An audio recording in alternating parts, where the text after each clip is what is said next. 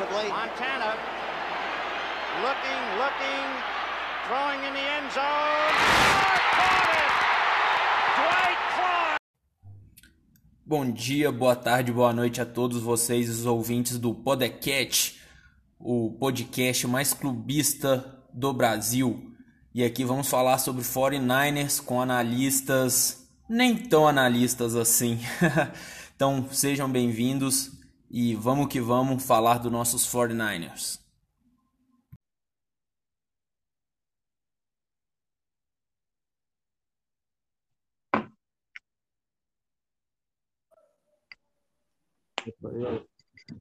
Ô, brother, tá conseguindo ouvir agora? Tô, tô ouvindo. Tá me ouvindo? Ficou bom, ficou bom. Beleza. O problema era o Google Chrome, não sei porquê. Troquei de navegador e entrou. O Google Chrome é uma bosta, sempre faz raiva na gente. É.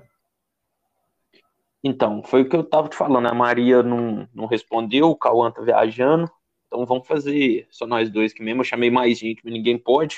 É. Mas tranquilo, o que eu tinha pensado é o seguinte, é só uma retrospectiva, tá ligado? A gente, tipo assim, é, falar o que, que você esperava, se esse 8-7 era o que você né, tava esperando, falar de algum, por exemplo, Jimmy e Trey Lance, Shanahan, defesa, algumas coisas assim, bem breve mesmo, não precisa ser nada demais, não. Uhum. Tranquilo? Beleza. Então, show, eu vou, vou fazer o corte aqui, aí a gente já desenrola para ser bem rapidinho mesmo.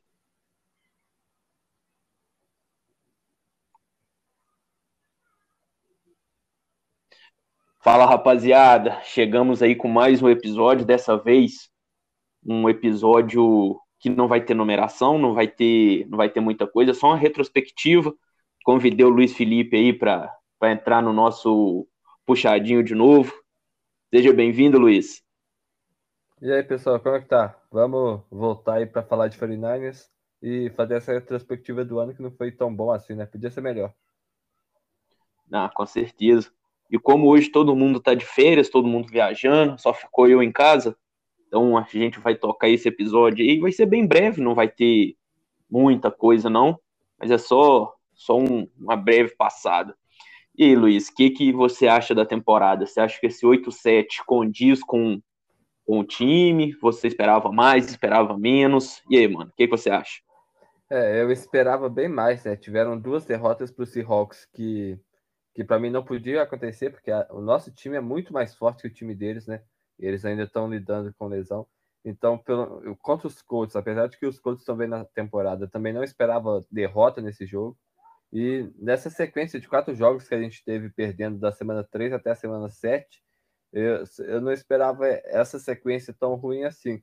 É, acho que dá para a gente sair, tá nesse ponto na temporada, já classificados para os playoffs com umas 10 vitórias, pelo menos, né? A gente acabou dando muito tiro no nosso pé, principalmente contra o Seahawks, e, e dificultou bastante nosso recorde. Você ainda nem citou a derrota pro, pro Arizona, né? Com o coach McCoy, faltando é. o DeAndre Hopkins, faltando o AJ Green. Então, assim, com essa, pelo menos uma vitória contra o Seahawks. Essa contra o Colts também, que eu não esperava, que eles também estavam bem baleados. E contra o, contra o Arizona, a gente era para estar tá com 11 vitórias hoje. É. Não tá 8-7 passando esse perrengue aí, torcendo pro Saints não ganhar pra gente poder classificar. Pois é. E pensar que no início da temporada a gente ganhou duas seguidas dos Lions, né? E contra o Green Bay, que é um time forte, é o melhor da divisão hoje, talvez o melhor da NFL, a gente perdeu por um field goal. É, o começo da, da temporada não foi tão promissor assim. Eu não sei se a gente está na hora de falar de jogador individual, mas o início da temporada do Jimmy Garoppolo me deixou bem animado até, apesar do que esse é, é, vai contra o, o senso comum, mas eu gostei bastante desses três primeiros jogos do Garoppolo. Eu esperava, baseado nesses três jogos, mais na temporada, né? O problema é que depois de, desses três primeiros a gente perdeu mais três, aí complicou. Sim, cara, e assim, falando especificamente sobre o Jimmy, já que você já entrou no assunto, ele tá pior do que eu imaginava, mas tá melhor do que eu esperava. Eu confesso que eu não esperava que ele fosse perder só um jogo na temporada, como ele perdeu por lesão, aquele contra o Arizona, do 17 de né? Que ele teve aquele probleminha no calcanhar, mas eu também imaginava que ele pudesse estar um pouquinho melhor. Eu acho que, que essas, salvo engano, são oito ou nove interceptações, né? Com 18 touchdowns. Ele poderia ter, ter performado um pouquinho melhor nessas questões aí. Mas ele tá bem dentro do que a gente imaginava, né, cara? Ele é um, é um game manager, quando o time tá bem, ele vai tranquilo e quando precisa a gente vê que ele não consegue entregar tanto, né? Como foi contra o Colts, nessa última partida contra o Titans. Então, assim, e teve outros jogos também que ele ajudou bastante, né? E o Trey é. Lance, o que, que você acha? Você acha que domingo ele tem boas condições para fazer um, um jogo tranquilo? Você acha que ele vai ter muitas dificuldades, apesar de tudo que a mídia tem falado, que esses últimos meses de treinamento dele foram, foram bem legais? É, mas, cara, é que eu tava com o site de aposta aberta e saiu o barulho do gol. Não, tranquilo. É, quanto ao Jimmy Garoppolo, eu, como eu disse, eu achei que ele jogou muito bem esse início da temporada. Ele jogou bem pra caramba contra os Colts. Contra os Eagles, ele errou alguns passes, mas no segundo quarto melhorou, no segundo tempo melhorou. Contra o Green Bay, ele jogou pra caramba no segundo tempo, só que a gente perdeu, aí o pessoal conta que, a gente, que ele jogou mal, mas ele jogou bem pra caramba. E o nível dele, no geral, é o, é o nível dele é, normal, né? Ele é um quarterback top 15 hoje para mim. É, quando olha a temporada dele como todo, eu não consigo falar que a temporada dele foi ruim. Foi pior que a de 2019, porque eu acho que em 2019 ele foi top 10, mas não foi uma temporada ruim. Se olhar jogo por jogo, eu acho que talvez só os únicos jogos ruins dele tenham sido Colts e Titans. O resto é de mediano para cima, é, pelo menos. É...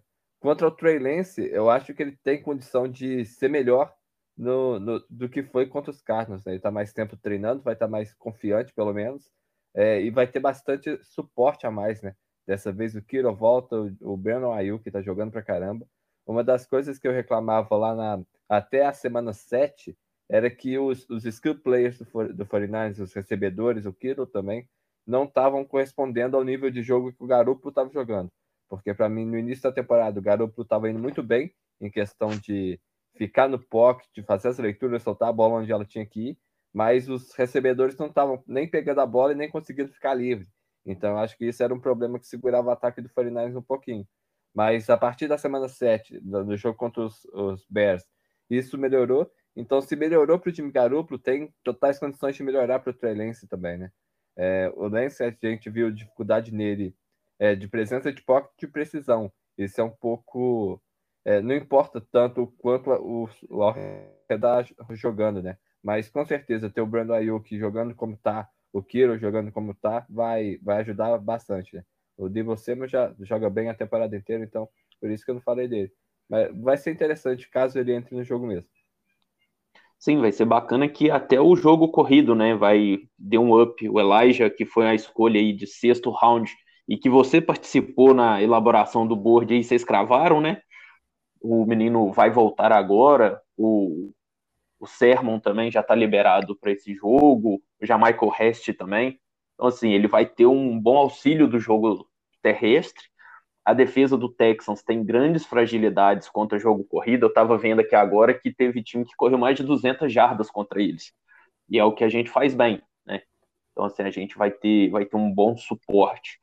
Quanto a isso, e o Debo Samuel, o Brandon Ayuk e o Kiro jogando, tendo o Jawan Jennings também, que teve uma crescida, entrou no game plan, foi muito bem.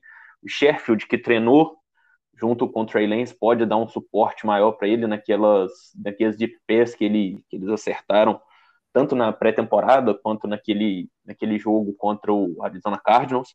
Então, assim, eu, eu tô bem esperançoso. Você acredita em vitória domingo? Eu acho que dá para ganhar até independente do quarterback, né? Eu, eu preferia ter o, o Jimmy Garoppolo em campo, mas acho que até o Trey Lance dá para ganhar porque o time deles é muito fraco, né? O nosso jogo corrido e a defesa talvez já, seja suficiente para ganhar essa partida. É, torcer para nossa defesa não entrar em pânico contra o Davis Mills, né? Porque a gente costuma dar umas dessas, mas fora isso, eu acho que a gente está tá bem assegurado. Shanahan e Demeco, que, que, que, que você tem para falar da gente? Estão, estão abaixo, estão acima? O que, que você acha, mano? Eu gosto do Shannon. Eu acho que, basicamente, tirando algumas decisões, todas as críticas que a gente via no do Kyle Shanahan eu não achava tão justo assim, né? Principalmente porque quando a gente está avaliando quarterback, é quarterback no head coach, o que a gente vê é só reflexo, né? A, a gente vê muita, muitas pessoas falando que o, o Kyle Shanahan ele não estava colocando moral no time, não estava conseguindo motivar o time, mas não tem como a gente saber isso. É, dá para pegar o, o, jogo e olhar de cima, ver as chamadas que ele está fazendo e ver se, se a chamada funcionou ou não, se ele estava conseguindo fazer chamar jogadas que, funcion, que funcionem, e ele estava conseguindo, mas falar que a chamada é boa ou ruim é complicado porque a gente não tem o call sheet dele, não sabe qual era outra opção, né? Então, eu, essa questão de ficar batendo em treinador por questão de play call, eu, eu acho que é bem complicado, é mais coisa de torcedor mesmo, porque para fazer análise fria, não, eu acho que não faz tanto sentido.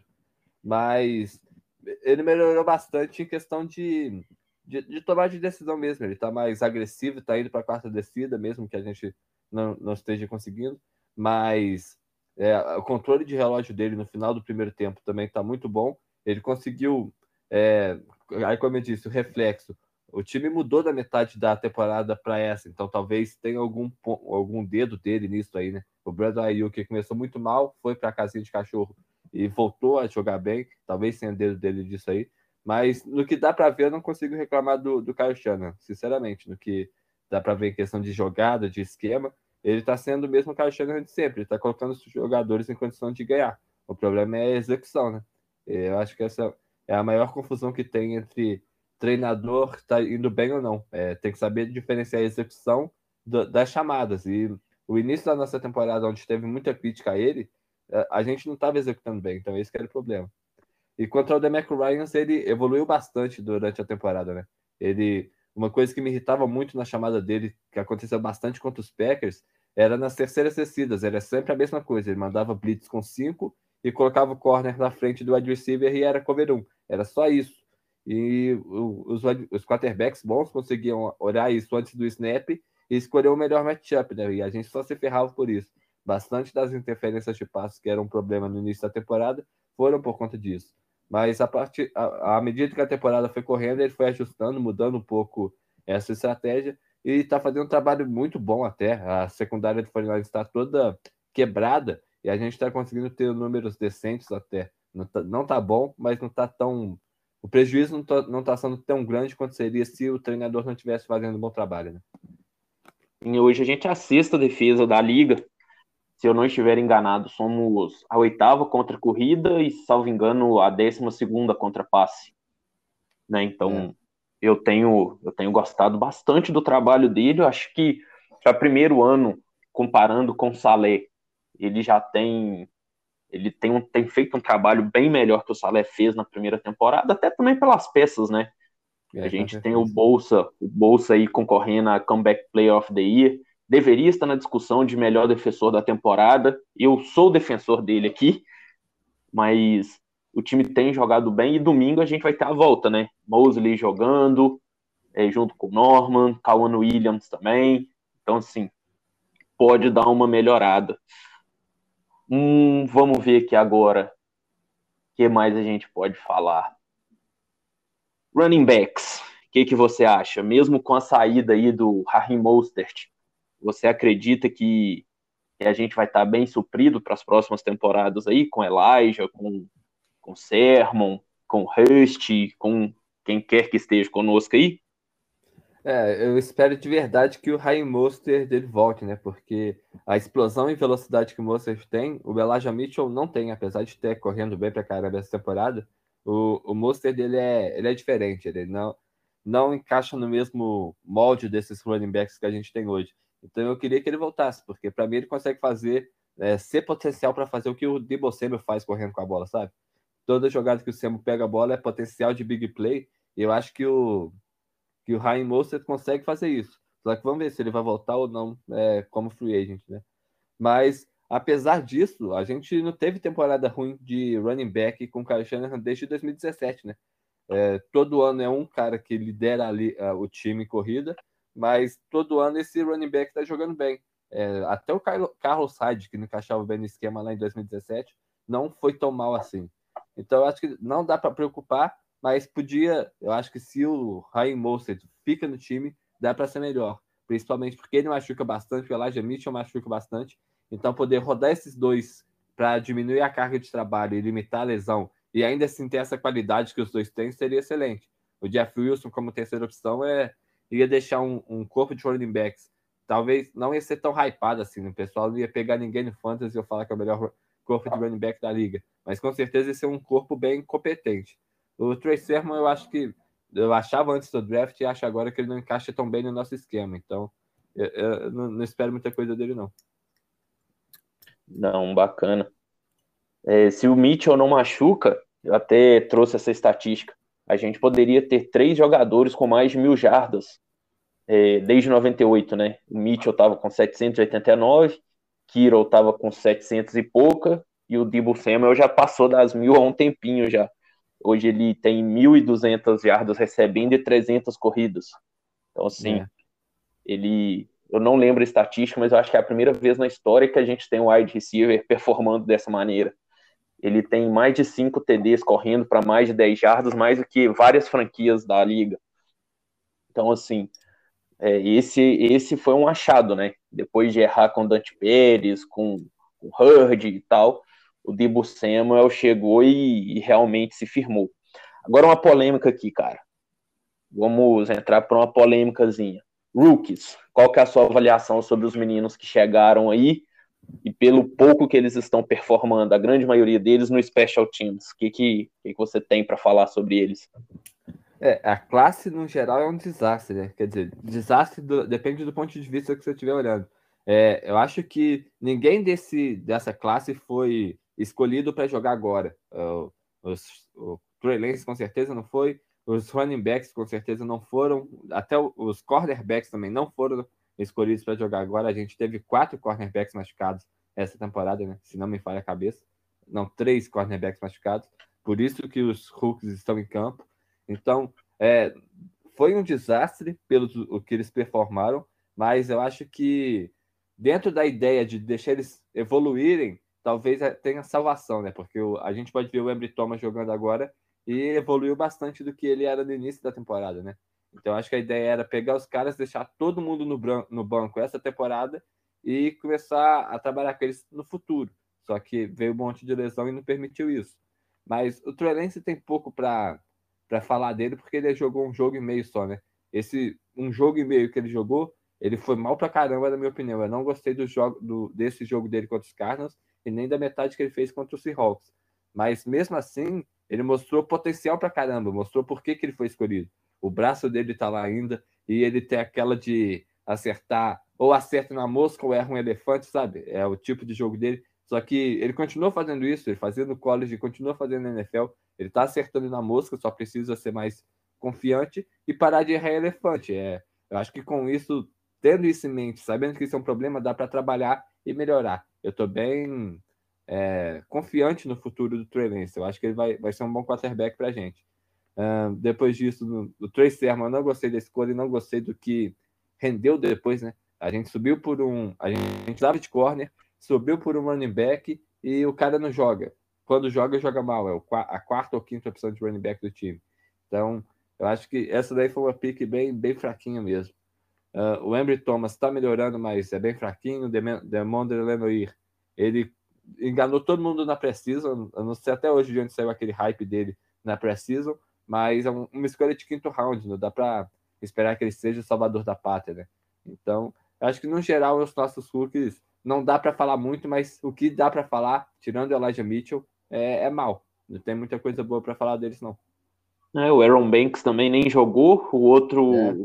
O outro guard que veio também não, não jogou, que esqueci o nome dele agora. E o Rufanga teve, teve alguns highlights, né? Teve alguns jogos que ele jogou, ele não vai jogar domingo, mas o pouco que ele jogou, ele teve alguns highlights, assim, ele lembra muito o Jamal Adams, que é a facilidade dele de jogar lá no box, de, é. de pressionar o QB. Eu, o Rufanga eu gostei, confesso do pouco que ele jogou, assim, ele foi queimado ali naquele jogo contra o Bengals pelo, pelo Jamar Chase, foi queimado uma vez ou outra em alguns jogos, mas eu acho que até o Rufanga, acho que por ser uma escolha tão baixa, pode ser que, que seja interessante, né, do, do potencial é. que ele entregue. O Rufanga, eu gosto dele quando o Fernandes entra com um pacote com três safeties, né, ele continua, deixa o Ward, deixa o Tart lá em cima, mas coloca o Rufanga para jogar lá embaixo de Big Nickel ou Dion, alguma coisa assim. E, e, nesse, nesse papel, perto do box, eu também gostei bastante dele. Cobrindo lá no fundo do campo, por exemplo, caso o Tart saia na próxima temporada, aí eu teria, meu, teria problemas com ele. Porque eu não confio tanto nele cobrindo assim. Mas vamos ver. Não, bacana. Eu gostei muito dele, do pouco assim que ele, que ele jogou, né? quase não jogou, mas quando ele jogou, acho que até foi. Ele e o Mitchell, acho que são as duas peças interessantes do, dos Rooks aí. Então, mano, já que a gente já falou bastante coisa, já tem quase 20 minutos de gravação, qual, qual é a sua expectativa para os dois próximos jogos? O que, que, que, você espera contra o Texans e o que, que você espera contra o Rams, caso o Garoppolo não jogue mesmo e essa lesão dele se confirme? É, sem o Garoppolo, eu acho que a gente consegue ganhar do, dos Texans e dos, do, dos Rams, a gente perde, né? Mas acho que com o Garoppolo também seria assim. É, ganhar dos Rams, eles embalaram agora, né? Então, acho que seria bem complicado para a gente conseguir repetir o que a gente fez no primeiro jogo. Mas, quanto os Texans, eu estou bem confiante, independente de quem joga. Eu acho que o Trey Lance, ele não vai jogar tão mal quanto jogou com os Cardinals, e vai ter bastante suporte. Eu acho que a gente vai conseguir ajudar bastante ele nessa partida. E os Texas, querendo ou não, ganharam pra, bem pra caramba dos Chargers, mas eles são um time, um time fraco, né? Então acho que dá para ganhar um desses dois jogos e se classificar para os playoffs. Não, bacana. E quanto aos playoffs, você está esperançoso ou você acha que a gente já cai na primeira rodada? É, o time do 49ers é talentoso, é talentoso de verdade. Então, acho que quando chegar lá, vai ser um jogo por vez, né? Então, dá para ganhar um ou dois jogos, talvez, com sorte. Os Buccaneers, a gente não tem Tom Brady, mas os Buccaneers ano passado também chegaram como wild card, né? Não tava, não era favorito de nada e foram campeões. Eu não estou dizendo que a gente vai ser campeão, mas como aconteceu com os Buccaneers ano passado, o talento pesou, né? E a gente tem bastante talento do nosso lado, querendo ou não. Então, eu acho que tudo é possível. A gente pode chegar lá, bater e perder, mas eu acho que é bem possível também a gente fazer uma campanha mais profunda, talvez é, ganhar um ou dois jogos. Desses matchups que se aproximam, né? Caso a gente vença e tal, qual que você acha que é o mais favorável? Arizona, Rams ou Buccaneers? O que, que, preferi... que, você acha do, do mais favorável? Eu preferia jogar com os com os, com os Cardinals, porque aí, talvez aqui seja polêmica de verdade, mas para mim ele é o pior quarterback. O, o Kyler Murray, desses três aí, é o pior quarterback. Eu não, eu não quero enfrentar o Tom Brady, eu não quero enfrentar o Matthew Stafford com o ataque dele jogando do jeito que tá. Então eu, eu preferia muito bem enfrentar o, o Kyler Murray, principalmente porque a, a defesa do 49 sabe enfrentar ele, né? É, foram já duas temporadas seguidas que a gente consegue montar boas blitz, consegue montar boa estratégia para diminuir o ímpeto dele. Então eu preferi enfrentar os Cardinals. Ah, eu também. E eles vêm no viés de baixa, né? Dos últimos é. cinco jogos, eles ganharam só três e perderam cinco. É. Então, então é um. Pode ser um matchup bem, bem mais tranquilo. E sem contar que a gente ganhou deles com o CJ Bettard. É, a, a, gente perdeu deles com o Drew Stanton e com o, com o coach McCoy agora, né? Eu acho que a gente tá pior. Mas. Ah, mas, ah, não, eu acho que nada é pior do que o CJ. Nem é. o Mullins conseguia ser pior do que o CJ, mano. Aí, aí já é, já é questão de, de, de dificuldades mesmo, porque o CJ era muito difícil, meu Deus do céu. É. Mas então, cara, é, era só isso mesmo, uma retrospectiva, a gente bateu um papo tranquilo aqui, a gente trocou uma ideia legal. Você tem mais alguma coisa para falar? Algum jogador que você queira destacar? algum cara que você queira dar uma queimada aí antes da gente fechar a gravação? É, eu acho que não, de cabeça assim a gente já, já falou mais de todo mundo que tinha que falar. Só é, é isso. É. Ah, talvez a maior polêmica seja o Jimmy Garoppolo, que não jogou tão assim quanto tá todo mundo pintando. É, é isso, eu acho que ano que vem vai ter uns momentos que a gente vai sentir falta do Garoppolo no time. Ó, ano passado eu falei que a gente ia sentir falta do Aquelo Witherspoon, e só olhar o, o jogo dele nos Steelers aí, então vou deixar, vou deixar no ar isso daí. Aí você pegou no calo, porque eu detestava o Aquelo. É. Mas assim, eu até eu concordava que ele não era tão ruim quanto a gente falava. Ele tinha algumas boas jogadas, igual o Norman hoje. Todo mundo critica muito o Norman, todo mundo fala muito mal dele, mas quem tá forçando muito turnover ali é ele, né? É. Às vezes ele entrega um pouco, mas ele também consegue fazer algumas jogadas bem, bem interessantes, né? É. Então, mano, no mais é isso. Valeu por, por ter atendido. Eu sei que hoje é dia 31, foi meio corrido. Eu te mandei mensagem ontem à noite. Fico, fico agradecimento aí. Você faz parte, você já faz parte da nossa equipe já. É o nosso Trey Lance aí. Agradeço pelo, pelo carinho, pela moral. E desejo aí para você né, um feliz ano novo. Que, que tudo dê certo aí nessa, nessa nova temporada que está por abrir para nós aí. E um abração, cara. Muito obrigado mesmo. E tamo junto aí. E até o próximo episódio, se você quiser participar aí, né? Falou. É, bom, bom final de ano para você também, para os ouvintes que estiverem ouvindo isso aí. E até a próxima. É só, só chamar que a gente, a gente dá um jeito. Então, valeu, cara. Então, pessoal, vocês ouviram e acompanharam conosco. A gente entregou episódio de Natal, estamos entregando episódio de virada do ano. É, convidar todos vocês aí a curtirem lá o nosso, nosso Instagram, entrar lá no Facebook, no Twitter, Podcast 49ers em todas as redes sociais aí, dá uma moral pra gente, a gente tá lá sempre sempre interagindo com a rapaziada. Vamos fazer o sorteio para ver quem que vai vir participar do, do episódio contra o Texans conosco. E no mais é isso aí. Valeu, tamo junto, até a próxima. Falou.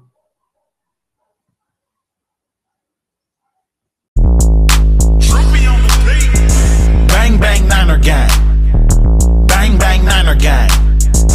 Bang bang Niner gang.